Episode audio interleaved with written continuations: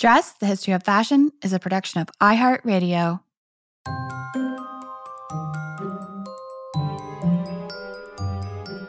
With over 7 billion people in the world, we all have one thing in common. Every day, we all get dressed. Welcome to Dressed, the History of Fashion, a podcast that explores the who, what, when of why we wear. We are fashion historians and your hosts, Cassidy Zachary and April Calahan. So, surprise, surprise! dress listeners. Dressed is, of course, technically on hiatus for a couple of months, but that does not mean that we forgot to get our listeners something for the holidays. And of course, not all of our listeners celebrate holidays in the month of December, but for those of you who do, we bring you an extra special holiday bonus edition of Fashion History Mystery. And Cass, I want to know what are your holiday plans? Have you decorated? I mean, tell me everything. well, Christmas has officially exploded in the Zachary Garcia household. We take Christmas very seriously, as do our dogs, Bella and Muffin. Muffin has actually been obsessed, quite obsessed, with trying to eat slash befriend our various Santas that have been set up throughout the house. of course she has. Santa's delicious. Yeah. And as custom for Sean and I, we have been obsessively watching all of our favorite holiday movies. I am curious, April, if you have a favorite holiday movie. Um, I'm sad to say I haven't seen very many holiday movies, perhaps Home Alone. Um, some of our usual listeners will remember that I was actually born and raised in a religious cult, and Christmas was considered like ultra pagan.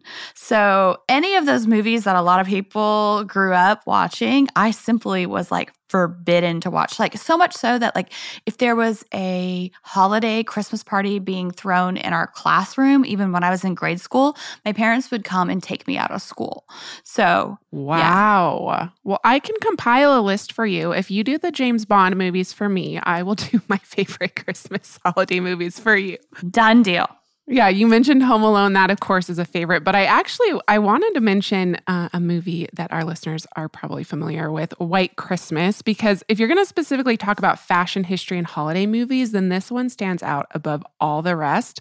It's on Netflix, and it has costume designs by none other than Edith Head. And this movie does not disappoint. There are these insane dance numbers, all of these crazy, beautiful costumes, and I highly, highly, highly recommend it to put some fashion history into your holiday cheer dress listeners. And April, what about you? Well, I might not have seen all these holiday movies, but I do have a tree up this year. Oh, yes. Yeah, of course. Um, and I, as you know, I think a lot about sustainability. So I have the same tree every year, and it's one of those really fabulous silver aluminum trees from the yes. 1950s. And it has that rotating color wheel of light that comes up from below. This specific type of tree can't really support ornaments though because the branches aren't um, strong enough to do so. So the the the light wheel is kind of like what gives it its you know extra special you know glitz and glamour, and, and this is absolutely fine with me because this also means that there is no glitter from ornaments to clean up come January. Ah, uh, yes, it is the glitteriest season of the year, which I absolutely love. I love all things sparkle. So from ornaments to cars to glittered wrapping paper and bows, it's practically impossible to avoid the unenviable task of removing glitter from, you know, your clothing, your car, your home, your hair, your life, because as we all know, not only does glitter get everywhere, it stays everywhere. Yeah, and you're definitely not kidding about that because a few years ago, we threw a huge Halloween party at our apartment here in New York, and one of my friends showed up head to toe dressed as a red chili pepper, you know, that kind of costume where you're like actually inside the whole suit. And he looked adorable, except there was one problem, and that was the entire costume cast was covered in glitter. Oh, like, no. So obviously, mostly red glitter, but then also some green glitter. And when he walked in, I gave him a hug to say hello. And then I whispered in his ear, Don't you dare sit on my 1957 sofa. I love you, but don't do it. So kindly, he did not. We found a really lovely aluminum chair for him. But uh, five years later, I was still finding red glitter all I over the house. Bet you were. And one might ask oneself, why do we do this to ourselves? Well, let's face it, glitter is mesmerizing. It gleams, it shimmers, it glints, qualities that seem to be innately attractive to human beings. And actually, some scientists have hypothesized that our attraction to sparkly substances might, in fact, be linked to the need to seek out sources of fresh water, which is so fascinating. And it makes perfect sense when early humans were migratory, the shimmer of water far off on the horizon was surely a thrilling sight. Mm-hmm.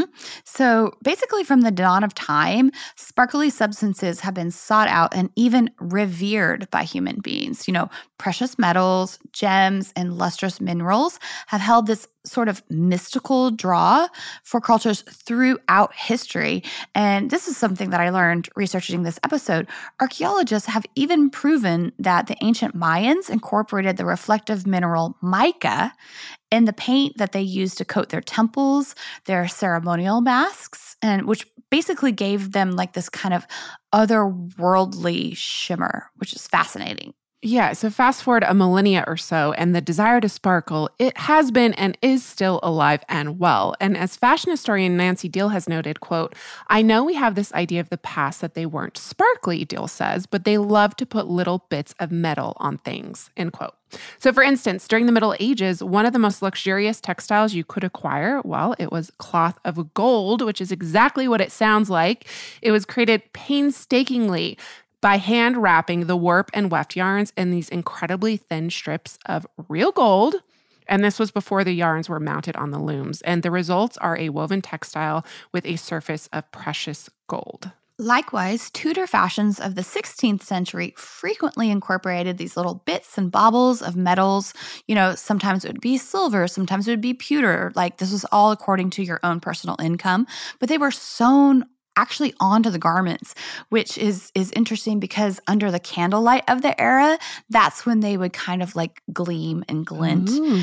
And moving forward in the 17th, 18th, and 19th centuries, we also see the use of lamé on embroidered garments. And lamé being a metal wrapped thread, very similar to the process used to make cloth of gold um, sometime earlier. So basically just just kind of sum up these shimmering styles or the desire to shimmer on your garments it's omnipresent throughout the history of fashion.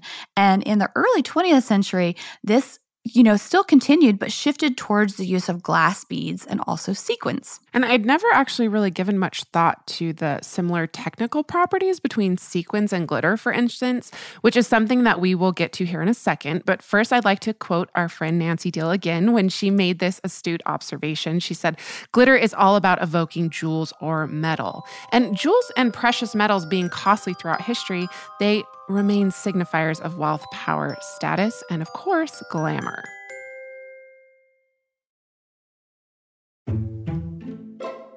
So, how did we get from the pursuit of shine in terms of these, you know, rarefied luxury materials to the cheap glitter substitute, which fulfills our glitzy cravings today? Well, that all has to do with industrialization and very specific developments in technology. And I do think, Cass, um, as you just mentioned, this relationship between sequins and glitter, I, th- I think it's important to mention. I would perhaps classify them as cousins in terms of their modern day production. You know, early on, in terms of sequins, and when I say early on, I mean as early as ancient Egypt, because gold sequins are found in the tomb of King Tut. Early on, sequins were basically just discs punched out of thin sheets of metal, precious or otherwise. And even Leonardo da Vinci drafted a design for a sequin punch machine, although it is not known if the machine was actually realized or not. That little tidbit you just said about Da Vinci is incredibly fascinating. I had never heard of that before. And I, find, and I find that amazing. I do a deep dive sometimes. So during the 1920s, we see a shift away from real metal sequins to painted sequins, and these are made from animal gelatin, which, while cheaper to produce, also meant that they were subject to degrade under heat and moisture.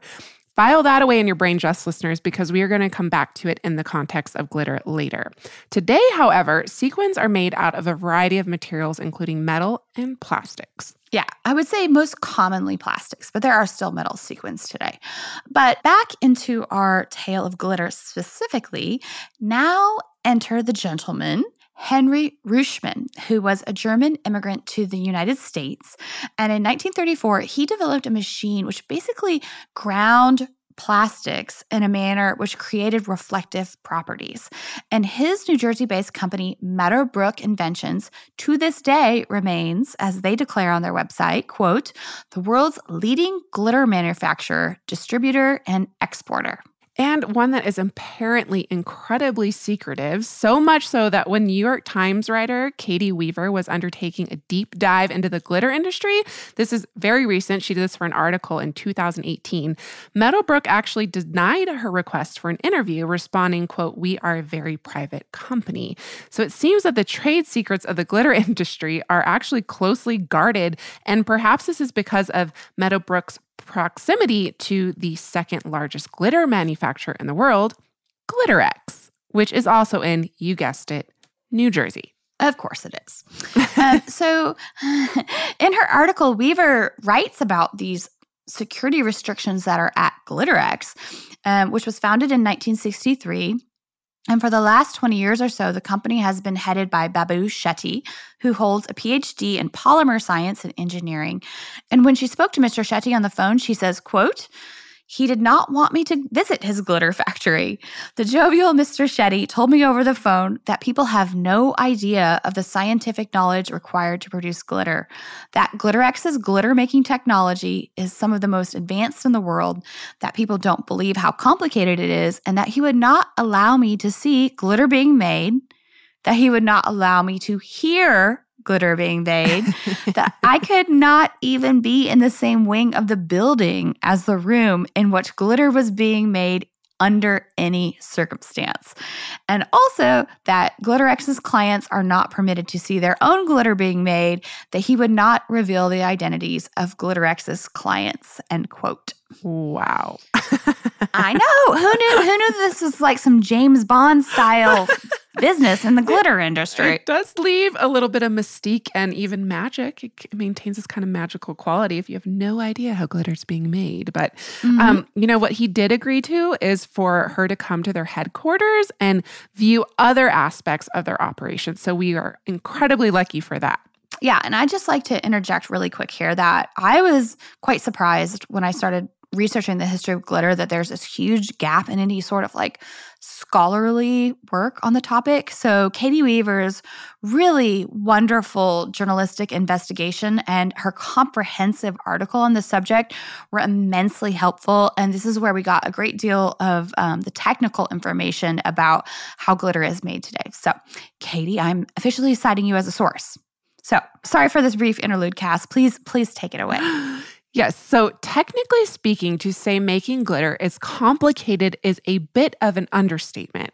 So, the majority of glitter today is made from a base of plastic, typically mylar, and depositing the color on the clear mylar is an engineering feat that involves metallicizing it on both sides without the use of an adhesive. So, think about that, people. Adhesive apparently could potentially lead to the color flaking from the mylar. So Instead, the Glitterex uses an evaporation process. Ultra thin sheets of colored aluminum are sandwiched between this mylar substrate, and then they are then placed into a vacuum chamber. Heat plus vacuum suction evaporates the aluminum, leaving only the color deposited on the surface of the mylar. You know, just a simple process. Okay, I have to say, when I first started like learning about this, I have now mad new respect for glitter and like how it's made. So, this is not to mention the fact that the various colors, the shapes, the textures, the the variants and reflective qualities, they all have their own very individual technical specifications. So, this kind of blew my mind.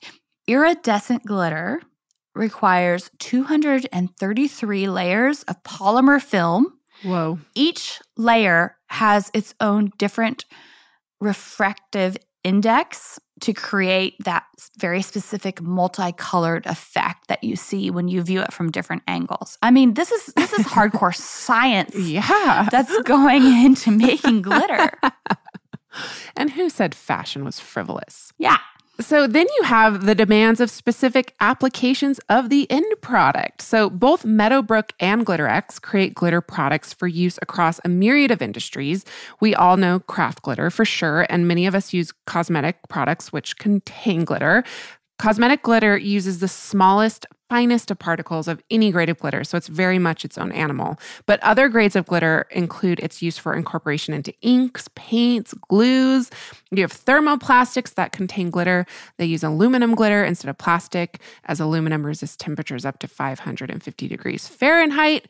You have gel coats for cars and motorcycles that have these distinct technical specifications, as does fiberglass that contains glitter. So think hot tubs and boats. I mean, this is basically an entire universe that I have never really given any thought to until recently. And Cass, I have to tell you about the strangest application for glitter that I read about.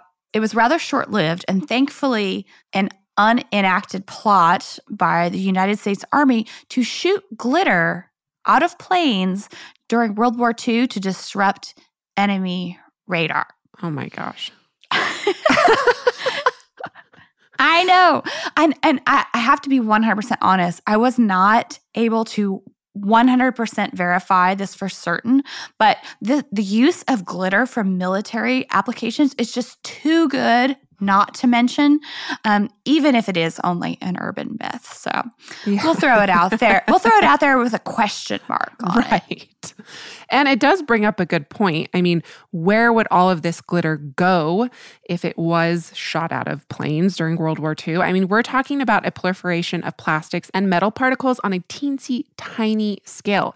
We've already spoken about the difficulty of removing glitter on a personal level, but just think about shooting massive amounts of glitter out of planes. It would end up scattered across land and sea.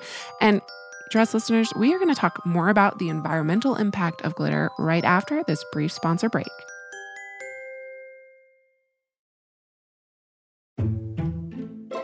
Welcome back, friends. I'm afraid that I have a bit of heartbreaking news for you all.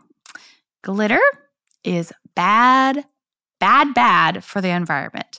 The aluminum metallicized polyethylene terephthalate, from which most glitter is made, takes an estimated 1,000 years to degrade. Oh boy. So it's also a microplastic, which is a major source of ocean pollution, as we all probably already know.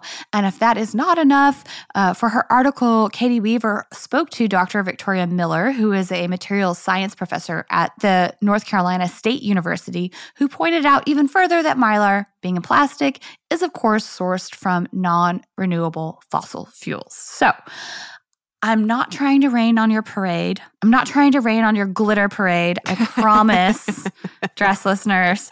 I'm going to be a bit of a Debbie Downer um, uh, in terms of that. But I will say that there is hope. So fear not. That's right. You indeed, you and I, because I am a personal huge fan of glitter, can still indulge all of your glitter fantasies responsibly. Please allow April and I to introduce you all to biodegradable glitter. So, remember the part earlier when I said to store that little tidbit about gelatin sequins away in your brain? Well, we've come full circle and back to Henry Ruschmann of Meadowbrook Inventions. While it may have been his plastic grinding machine that catapulted his glitter company to success, his earliest experiments used a plant based cellulose as the base materials for sequins, which, much like gelatin, is entirely biodegradable. And of course, unlike gelatin, it does not harm animals in the process. So, Meadowbrook has now revived its eco friendly glitter line, which they call BioJewels. Oh, and here in New York, this whole eco glitter thing, it's a big thing because many burlesque clubs and entertainment venues which regularly use large quantities of glitter they have been loudly and proudly switching over to using biodegradable glitter which i think is great and i'm also happy to say that biodegradable glitter is readily available to all of our listeners on the commercial market. Companies like Eco Stardust and Glitter Revolution purvey their wares online. So you can just type in Eco Stardust or Glitter Revolution into Google and their websites will come up. And um, the majority of this, they're, they're really made from plant based cellulose, with eucalyptus pulp being a major ingredient of this. And this biodegradable glitter that is out on the market now, it breaks down in both wastewater, so you don't have to worry about cleaning it up from your kids and like rinsing out the sponge and, and, and putting it into the sink, but also marine environments like the ocean. And in addition to this, it's almost always vegan. So, are you a big fan of sparkly cosmetics? Well, you have Eco Stardust and Glitter Revolution products are cosmetic grades. You can use them for any and all crafting applications as well as applying them directly to your skin. And then you have the UK based company Lush, of which both April and I are huge fans. Huge fans. Yeah, love, love, love Lush products. And they've never used plastic based glitter in their products, instead, preferring to use the naturally occurring mineral mica and the same source of sparkle used by the ancient Mayans. And however, while mica is a naturally occurring mineral, the mica mining industry is plagued with human rights abuses, particularly in terms of child labor. So, you know, we got to give Lush props because they worked with an NGO which provided regular third-party independent audits to their mining operations. So this really helped verify their strict Lush's strict policy against hiring child laborers.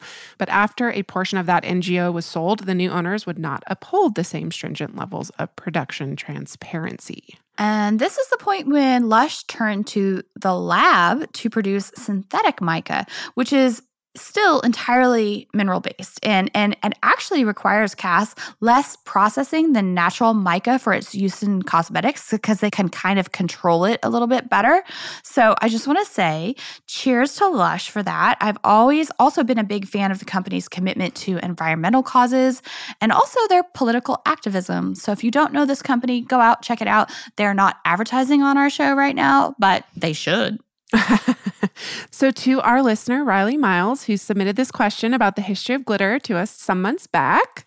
Yeah, because we've totally been saving this one for the holidays. yeah, Riley, we hope this answered your question. That does it for our holiday bonus edition of Fashion History Mystery.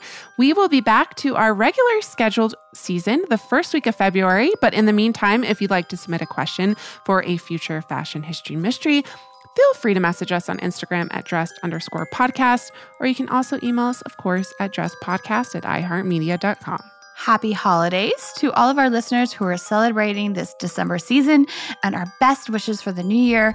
Everyone, please, please, please travel safe and don't be afraid to incorporate a little sparkle into your wardrobe next time you get dressed. And as always, thank you to our producers, Holly Fry, Casey Pegram, and everyone else at iHeartRadio that makes the show possible each week.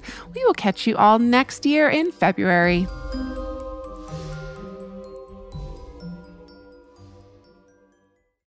Dressed the History of Fashion is a production of iHeartRadio. For more podcasts from iHeartRadio, visit the iHeartRadio app, Apple Podcasts, or wherever else you listen to your favorite shows.